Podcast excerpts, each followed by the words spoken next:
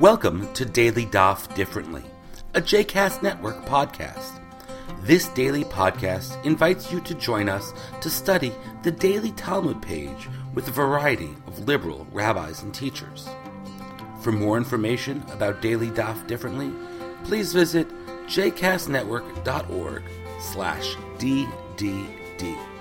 For more information about the other JCast Network podcasts and blogs, please visit jcastnetwork.org. Shalom and welcome to Daily Daf Differently.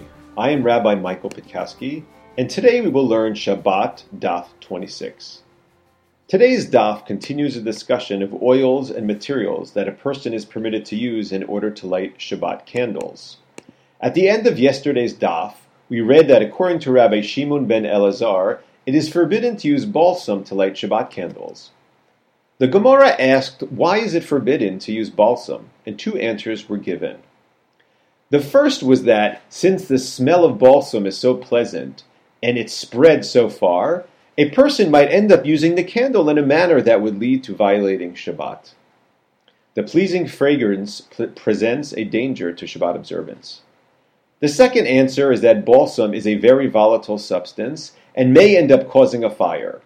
This second, this second explanation is followed by one of those hard to believe Talmudic stories. There was once a mother in law who hated her daughter in law. She, the mother in law, said, Go dress yourself up with balsam oil.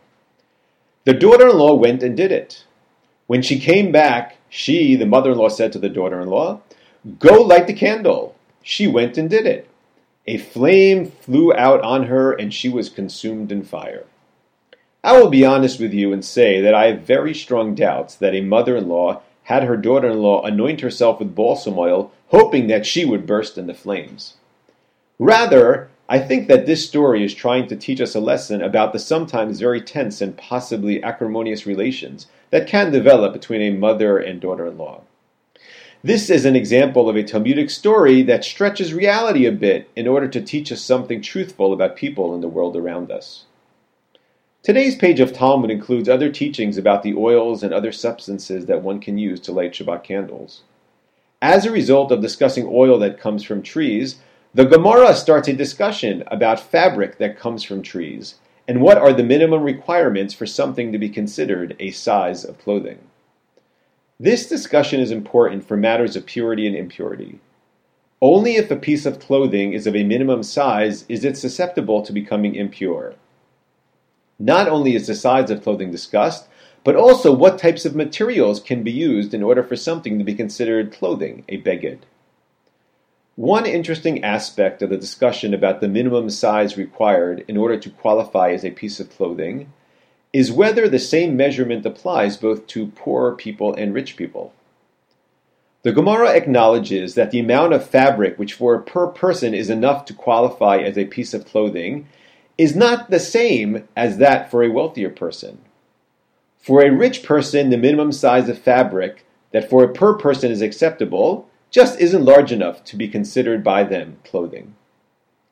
I would like to return to a Tannaitic Baraita on 26a that discusses which oils a person is permitted to use in order to light Shabbat candles. Rabbi Tarfon said that people should only be permitted to use olive oil since that is the highest quality material for lighting candles. The reaction of Rabbi Yochanan ben Nuri to Rabbi Tarfon's statement was quick. He stood up on his feet and said, What will the people in Babylonia do who have only sesame oil? What will the people in Media do who have only nut oil? What will the people in Alexandria do who have only radish oil? What will the people of Cappadocia do who have neither the one nor the other, but only naphtha? What you have as prohibited is only what the sages have actually stated is prohibited. Rabbi Yochanan ben Nuri realized that Rabbi Tarfon's high standards would exclude many people from fulfilling the mitzvah of lighting Shabbat candles. He concluded by saying that the only oils that are prohibited are those that are explicitly mentioned in the Mishnah. No one is allowed to add to them, to add to them, or to hold people to a higher standard. I think that many of us can identify with Rabbi Yochanan ben Nuri's reaction. Often we feel as if people, whether they be rabbis or laity, seem to be continually adding more and more prohibitions, making it harder for those who already live an observant Jewish life, and closing the door to those who might be interested in living an observant Jewish life. The bar for Jewish life is set so high that it is out of many people's reach. Rabbi Yehuda Brandes of Israel said that Rabbi Yochanan ben Nuri's welcoming approach to Jewish law allowed for generations of Jews in desperate circumstances to continue their Jewish observance. During the Shoah, Jews used potato peels for lighting candles. In Siberia, they used car grease and oil. To some extent, according to Rabbi Brandes, all of these people were able to hold on to Jewish observance in life because of Rabbi Yochanan ben Nuri's approach to Jewish law. People are more than welcome to invest more money and resources than the average person in fulfilling the commandments, but we have to make sure that people understand that this is not what is required of everyone, that the door to Jewish observance in life must be kept open as wide as possible in order to allow as many people as possible to enter. There is a time for Rabbi Tarfon, but it should be Rabbi Yochanan ben Nuri's voice which should be heard the loudest. Thank you, Lehitraot, and see you at the next daf. I hope you've enjoyed today's episode of Daily Daf Differently, and that you'll join us again tomorrow for a new page.